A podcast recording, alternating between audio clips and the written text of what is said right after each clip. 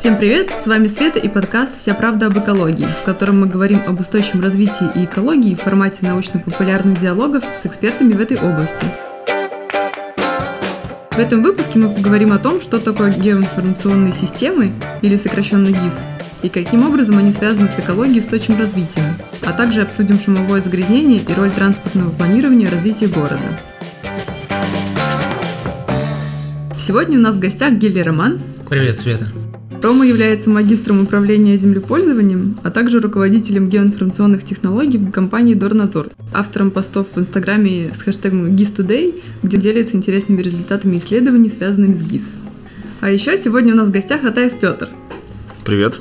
Директор по развитию компании Дорнадзор, а также старший преподаватель ГАСУ. Итак, ребят, расскажите сначала немного о себе и компании, в которой работаете. Мы последние пять лет занимаемся транспортным моделированием. Мы анализируем транспортные потоки, мы смотрим, как их менять так, чтобы ситуация на дорогах становилась лучше, чтобы пробки уменьшались. И при этом мы еще стараемся обращать внимание на экологическую составляющую, так, чтобы нагрузка на окружающую среду от транспортного потока уменьшалась. И делаем мы это все в специализированных программах, в том числе и информационных системах, которые разрабатываем. Угу. Петя, может, от себя еще что-то добавишь, как директор по развитию? Какие у вас основные цели на ближайшее будущее? Ну, целей у нас достаточно много. Просто наша деятельность, надо понимать, это проектная деятельность. То есть мы э, выполняем различные проекты. И то, как это будет сказываться на экологии, я думаю, мы об этом сегодня поговорим. Это зависит э, не только от того, какие мы решения предлагаем, но и от реализации этих решений. Потому что мы можем сделать очень э, интересный ГИС, какую-то картографию предложить, обосновать основания, но если это не будет реализовано, то это так и останется просто на бумаге. Вот, кстати, я поняла, что, возможно, не все у нас знают, что такое геоинформационные системы, поэтому можете вкратце объяснить, что это, своими словами? Да, это можно объяснить очень просто. Представьте, что все же знают, что такое контурные карты и карты в целом. Вот теперь представьте, что к каждой точке, каждой линии, каждому полигону, площадному объекту мы добавляем определенную атрибутику, массив информации, семантику в неограниченном объеме с какими-то документами, фотографиями. И теперь мы это можем смотреть на своих телефонах, планшетах, компьютерах и заниматься поиском на карте этой информации. Ну вот, если вкратце так. А если еще короче, то это интерактивная карта просто. На компьютере. Э, как в приложениях, это может быть, да, на компьютере. С возможностью построения каких-то алгоритмов, моделей и так далее. Так вот, судя по направлению компании, в которой вы работаете, она не столько про экологию, сколько про транспорт, так? Ну, в чем же тогда, где вы пересекаетесь с экологией и в каких конкретно моментах? Ну, если приводить конкретные примеры, то транспортное моделирование, о котором упомянул Роман, оно предполагает э, решения, которые позволят сократить перепробег транспортных средств, оптимизировать э, транспортные потоки, уменьшить трафик, да, то есть, э, проще говоря, пробки. И все это в совокупности позволяет сокращать количество выбросов. Сегодня, я думаю, всем известно, что в мегаполисах в большинстве абсолютном, за исключением, наверное, специфических, типа Череповца, где там крупные производства цветной металлургии, вот во всех прочих большая доля выбросов – это выхлопы от э, автомобильного транспорта.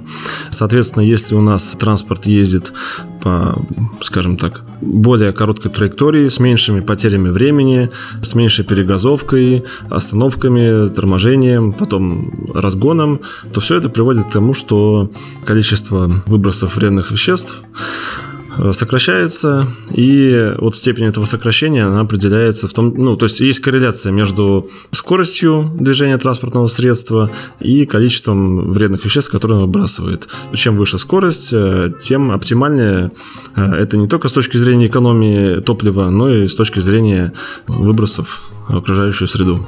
То есть вы все это реально пытаетесь учитывать в своих проектах? Ну, это, скажем прямо, не основное, наверное, но опосредованно. И в тех разделах, которые этого касаются, безусловно, мы это просчитываем, мы создаем вот контент, в том числе картографический, смотрим, как э, по городу, если это мы делаем обследование города или по региону, у нас какая ситуация.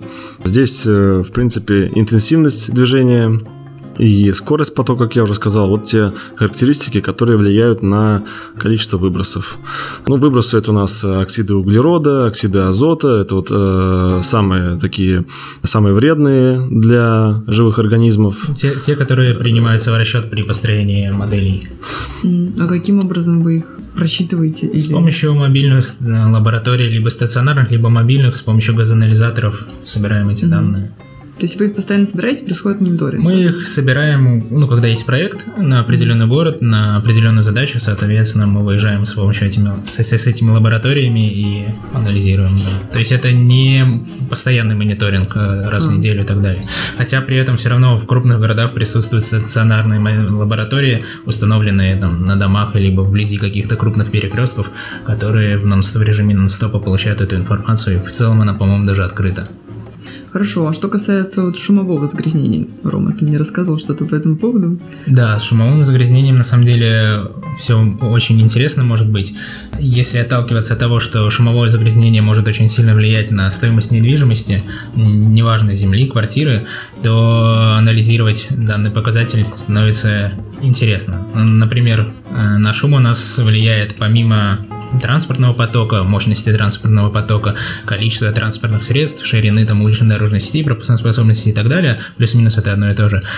Еще такие косвенные параметры, как э, покрытие земельного полотна, например, на шум влияет тип покрышки автомобиля, на шум влияет, может косвенно влиять параметры землепользования той или, того или иного земельного участка, специализация промзон и так далее.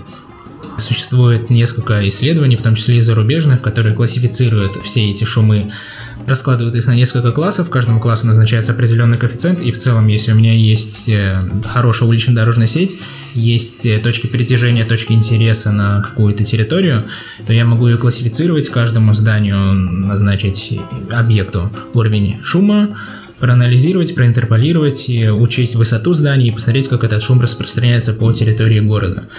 Вот, а в целом, после этого, если я возьму данные о стоимости тех же самых квартир, посмотреть, есть ли между ними корреляция или нет, вот, скорее всего, она будет, потому что, например, Яндекс сейчас дает такой сервис, который как раз показывает зависимость между стоимостью квартиры и уровнем шума, но единственное, что я не уверен, что он, ну, у него наверняка качественные, хорошие, интересные алгоритмы. Не знаю, насколько они правдоподобны, но из той картины, что я видел, э, ну, есть вопросы.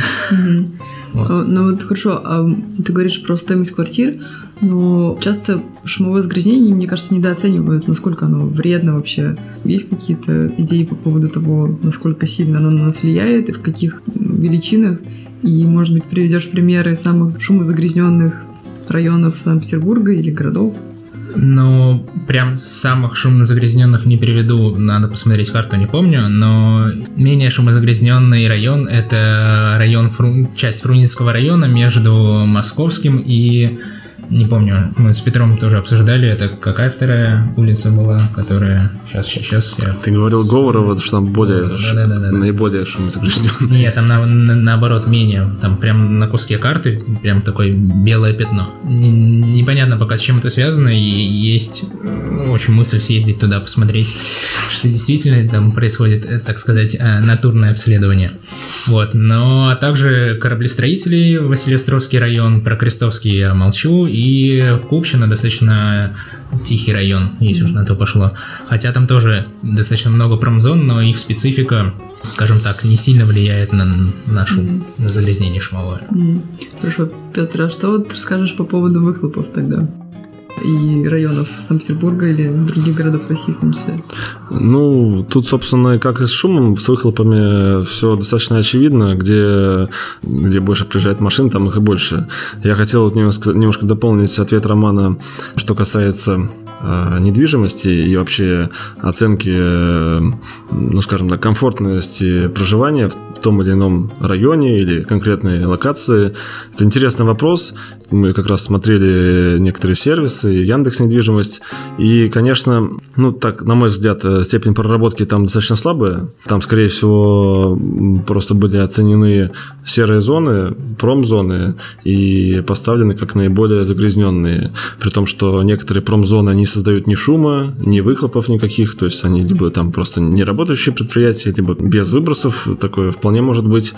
Вот. И не в полной мере учитывались именно параметры дорожного движения, то, что ближе нам, то, что мы понимаем как бы лучше, это интенсивность движения. И, скажем так, э, наверное, если бы я составлял такую карту локаций с точки зрения вот э, покупки или аренды площадей, то именно э, интенсивность дорожного движения, пожалуй, была бы на первом месте, как с точки зрения шумового, так и выхлопов. И наверняка это серьезно влияет на приоритет при покупке или аренде помещения. Ну да, если заниматься этим вопросом, он точно влияет. Но мне кажется, для многих людей это что такое привычное, о чем они там в десятый раз задумываются при покупке, выборе аренды. Ну, то есть это все касается скорее тоже, опять же, возвращаясь к экологии, да, экологии там, человека в том числе и так далее, что это сильно влияет на нас. Кстати, вот вы говорили про карты, да, то, что можно составлять карты загрязнений, районных загрязнений и так далее. Вы можете как-то еще привести немножко больше примеров по поводу слияния ГИС и экологии? Смотри, если думать о том, что можно, что происходит на стыке там двух э, наук, экологии, ну и технологии, как и геоинформатики, потому что это больше какой-то инструмент э, научно-технический, нежели наука, то можно привести в пример такой проект. Мы его не выполняли, мы его разрабатывали, прорабатывали. Не помню уже какой район, это было пару лет назад. Э, нам необходимо было разработать э, модель затопления какой-то территории. Вот, соответственно, тут опять-таки с точки зрения экологии да, вот необходимо было просчитать риски, которые будут происходить при паводках. Как это происходило? Это можно э, там, делать двумя методами. Грубо говоря, можно построить цифровую модель местности и, и рельефа на основе там, аэрофотоснимков, например, или космоснимков. Но это будет такая не самая точная модель. Рассчитать риски глобально можно, но если мы будем смотреть локально на какую-то катастрофу, да, на сводки, которые будут передаваться в местные органы МЧС, то этого недостаточно, потому что там нужна более высокая точность. И для этого необходимо уже проводить более точные инженерные изыскания непосредственно на местности, замерять э, показателей, их очень много, я думаю, на самом деле эксперты в экологии скажут, какие именно нужны показатели много лучше, чем я. А мы же это, грубо говоря, примем от них как исходные данные, как некий там формат данных, занесем их, узнаем у них, по каким алгоритмам они высчитывают ту или иную зону затопления, грубо говоря, переведем это в математический, э, в математически читаемый код, который дальше сможет нам прогнозировать это в зависимости ну, от любого стока уровня воды, который там будет. Да, это я к тому, что, да, ну, очень важно использовать, на самом деле, GIS-инструменты, насколько я знаю, но почему-то зачастую про них забывают, хотя при планировании, например, местности, да, при планировании города, мне кажется, у нас не так сильно, или я ошибаюсь? так ну, э, частично. Э, используют информационные системы достаточно в большом объеме практически все местные органы власти, mm. но они их используют как, э, грубо говоря, визуализаторы данных. То есть там mm. есть стандартные, вот все, которые изучают геоинформатики, это ArcGIS, QuantumGIS, MapInfo, но по факту это просто база данных с пространственной атрибутикой, которую мы можем там отображать. Но модели, да, там действительно никто не строит, никто не выдвигает гипотезы, гипотезы, никто их не прорабатывает, э, опять-таки, в этих информационных системах. И... Именно на будущее, да? Да, вот в этом как раз, мне кажется, и есть будущее какое-то развитие, вот как раз-таки mm. на стыке технологий какой-то отрасли и информационных систем. Кстати, вот может Петя мне ответить на такой вопрос. Я забыла спросить, какие у вас в основном клиенты, да, у вас если проектная деятельность, если это не секрет, примерно хотя бы какого рода? То есть частные или все-таки государственные заказчики? Ну, большая часть это, конечно, государственные. Если мы говорим про какой-то город, то вряд ли даже крупный инвестор будет делать работу на весь город. Поэтому это администрации в 80% случаев. А, но бывают и частные клиенты, если это связано с транспортным моделированием или какой-то частной дорогой, то могут быть э, заказы и от э, торговых объектов, бывают от промышленных каких-то корпораций, которым, в которых есть ведомственные дороги, которые нужно либо обследовать, либо что-то запроектировать. Mm-hmm. Вот. Но, конечно, глобальные все исследования и проекты, это, я думаю, что все-таки такое больше государственное дело. Идет э, в основном все через э, госзакупки. Mm-hmm такая достаточно сложная бюрократизированная процедура. В принципе, это сейчас сложился некий рынок. Вот. Ну, я по поводу ГИСов еще в целом коротко добавлю, что технология это, это, в принципе, не новая, уже не первое десятилетие они используются, и пришло это все, конечно, из-за рубежа, но надо сказать, что все-таки какой-то развитие есть, да, уже сейчас, по сравнению с э, временем 10-15 лет назад, гораздо больше уже стали использовать интерактивные карты, ГИС, э, что-то на них смотреть, анализировать. Ну и с каждым годом все меньше и меньше приходится на конференциях рассказывать, что такое информационная система, это тоже плюс. Ну и, и достаточно много докладов на, э, на конференциях, которые содержат в своей теме информационную систему. Ну то есть что-то с информационной системой. Да, надеюсь, скоро также будет и с экологией, и с устойчивым развитием, потому что про устойчивое развитие до сих пор мало кто знает. Хорошо, а расскажите тогда еще, есть ли какие-то заказы сейчас или проекты, направленные на улучшение города в плане устойчивого развития, экологии? Вот, например, может, Петя нам расскажет. Пожалуй, можно к таким отнести. Вот у нас проект стартовал э, этой весной по велодорожке одной в Санкт-Петербурге. У нас в городе эта тема последние годы развивается. Э, их проектируют, строят. Точнее, наверное, сказать, рисуют велополосы на проезжих частях существующих. Да, такие проекты понемножку появляются, но э, если вот именно говорить о окружающей среде и воздействии на нее, то, знаете, вот та же самая дорожная разметка, которая каждый год наносится, и потом каждый год она шипованной резиной, ну не только шипованной резиной, там уборочной техникой снимается, превращается как бы уже в отходы и рассасывается в канализацию, то тоже нельзя сказать, что это прям уж э, такая экологическая тема, эти велополосы. Mm-hmm. Вот. Ну и для тех же велосипедистов все декларируют беспокойность их безопасностью, хотя по статистике достаточно мало у нас ДТП ДТП с велосипедистами, но никто не думает о их... Э, то есть все думают о их безопасности физическом, которая подвергается э, риску при ДТП, но мало кто вспоминает об их э, здоровье и, их, и опасности, там, не знаю, заболевания каким-то связанным с тем, что они дышат выхлопами, потому что, скажем так, нарисованная велополоса его не уберегает от э, того, что перед ним едет автобус э, с черным или сизым дымом, и на это, к сожалению, у нас в стране вообще внимание не уделяется в достаточной мере, хотя есть нормативы, есть э, как бы даже штрафы какие-то, но профильные ведомства почему-то не рассматривают это как ну, такой скажем так, вот где, где нужны драконовские меры, на мой взгляд, так это именно здесь, да. А, если владелец э, там, грузовика, да или даже просто легкового автомобиля не поддерживает его в исправном состоянии, то, на мой взгляд, э, неплохо было бы, если он платил штраф такого размера, который заставил бы его все-таки потратить там 15 тысяч на катализатор, чем, э, там, не знаю, каждую неделю платить штраф 10 тысяч за то, что его останавливают, у него там явно превышаются все допуски, там, не то, что по, по евро, там, 4-5, а, не знаю, евро 0, наверное, какой-то.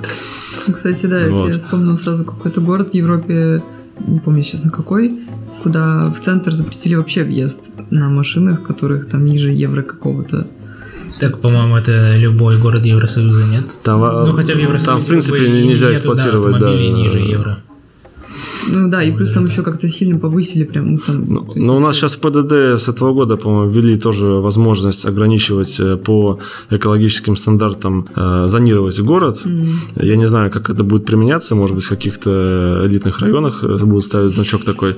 Э, но надо смотреть, да, в комплексе и то есть во всех городах, во всех регионах это внедрять, э, а не то, что какую-то зону небольшую выделить. И здесь, я считаю, никакой жалости к то, что старый парк или у кого-то не хватает денег, я считаю, что здесь она неуместна.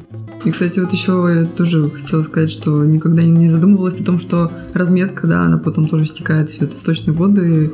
То есть там применяется до сих пор, может, вы знаете, какие-то химикаты, не знаю, не химикаты. Ну, там самое простое это краска, да, она Далеко наименьшая по объему, и, ну, и стирается. Но очень много применяется пластика. То есть это mm-hmm. либо термопластик, либо холодный пластик. Вот все эти пешеходные переходы, разделительные полосы, вы видите, что они достаточно объемные, они там толщиной несколько миллиметров. Э, соответственно, по крайней мере, в наших климатических условиях они за год приходят в негодность, и каждый год их наносят заново. А ну, какая-то альтернатива, может быть? Интересный вопрос. Э, ну, может быть, э, какие-то делать рельефные на асфальтобетоне насечки, которые визуально тоже будут видны. Но, честно говоря, надо порассуждать на эту тему. Есть способ, когда тип покрытия делают разным. То есть для автомобиля один, для пешеходов другой, для велосипедистов третий. Между ними они еще разделяют каким-нибудь, ну не бордюрным камнем, что-то из плиточного, наверное, в таком духе. И есть такие примеры, и тоже даже в Финляндии можно понаблюдать mm-hmm. о них. У нас я не видел пока, да, пока что mm-hmm. все разметкой. Какие же у нас тогда есть способы решения этих вопросов, да, с шумовым загрязнением и с выхлопами? Ну, с шумовым загрязнением достаточно все просто, помимо очевидных, э, как шумозащитные и шумопоглощающие стенки. Это все-таки охранную зону дорог, наверное, чуть-чуть увеличивать, ну или строить, по крайней мере, не в границах красных линий, как сейчас это у нас происходит, вот Невский проспект, да. Красных линий? Ты сказал, в границах красных линий? Да. Я... А это что значит? Я вообще думаю, как объяснить, что а. такое граница красных линий. Ну да, по идее, а, это ли, линия, э, за, застройка за которую не должна выступать, вот так вот. Mm-hmm. Она имеет определенную ширину, я сейчас не скажу точно, как эта ширина подбирается. Ситуативно. Ну, возможно, да. Зависит наверняка от каких-нибудь там земельных условий, владельцев и прочее. Что касается велодорожек, то, наверное, мне вот как и велосипедисту, и как автомобилисту не очень комфортно ездить вдоль дорог на том же велосипеде и, или на автомобиле. Это, ну, с одной стороны, непривычное, может быть, дело привычки, с другой стороны, мне кажется, все-таки нужно выводить велосипедную инфраструктуру за пределы автомобильной дороги, безусловно, отделяя его от пешеходного э, прохода. И а, ну вот, и про общественный транспорт, да, это наверняка ограничивать въезд э, транспортных средств в центральные районы города, это переводить общественный транспорт на электрические батареи, общественный транспорт. Эко-автобус, это модно. Эко-газ. Конечно, эко-газ, да. Красить автобусы в зеленый цвет, рисовать цветы. А еще зеленые номера, я слышала, собираются ввести для электрокаров. Тема. Нам бы электрокары вести сначала. Кстати, вот я еще обычно спрашиваю про какие-нибудь пять топ, там, не знаю, источников, где можно почитать про вашу сферу деятельности или там это направление. Есть такой автор, как Петр Атаев, который ведет блоги. А где... Не, кстати, вот поделитесь, расскажите, да. Вот, Рома, ты сказал, что ведешь э, в Инстаграме, начал вести недавно. Ну, относительно. Да, Нет, пост, начал, посты. наверное, уже достаточно давно, просто я ленюсь, чтобы это было на постоянной основе. Mm. Ну, так вот, у тебя посты, да, с хэштегом GizToday. Да. Может, да, Петр что-то еще пишет. Ну, я веду блог на портале транспорта Российской Федерации. Э, ну, так, с периодичностью несколько раз в год я какой-то материал туда выкладываю. Ну, какие-то интересные, да, материалы, которые тебе попадаются? Ну, некоторые интересные, некоторые меньше. Ну, вот, насколько я помню, у Петра была интересная тема по развитию общественного транспорта на территории города Санкт-Петербург. Там же наверняка учитывалась экологическая ну, я в диссертации прорабатывал вопрос э, развития внеуличного транспорта, э, то есть использования городских железных дорог, как э, в том числе более экологического, это только один из аспектов, кроме того, что существующая инфраструктура используется, там полосы отвода, ну и понятное дело, что у железнодорожного рельсового транспорта, в принципе, так как он на электричестве, на электрической тяге, что касается выбросов, здесь все значительно лучше. Ну, а шумовое воздействие, оно, на мой взгляд, все-таки не столь критично, потому что с ним, если, например, железной дороге идет шум, ну, во-первых, скорее всего, там есть санитарно-защитная зона, и там не будет стоять дом в трех метрах от, от этой дороги. То есть э, будет э, и э, пространственный какой-то какой коридор, и те же шумозащитные вот экраны могут быть установлены. Вот, поэтому как бы это, это воздействие, так сказать, рассасывается разбрасывается и уже не причиняет э, вреда. Ну, плюс э, современные подвижные составы, они тоже все-таки уже разрабатываются с, с учетом этого, и шумовое воздействие сокращается. Ребят, спасибо огромное. Было, мне кажется, очень интересно. И тебе спасибо, спасибо, что позвала. Было, было классно. Да, спасибо. С вами была Света и подкаст «Вся правда об экологии». В этом выпуске нас посетили Геллер Роман и Адаев Петр, которые работают в компании Дорнадзор. Они рассказали нам о том, что такое геоинформационные системы, как это связано с экологией, а также о роли транспортного планирования в городской среде. Спасибо всем, что были с нами сегодня, и всем отличного дня!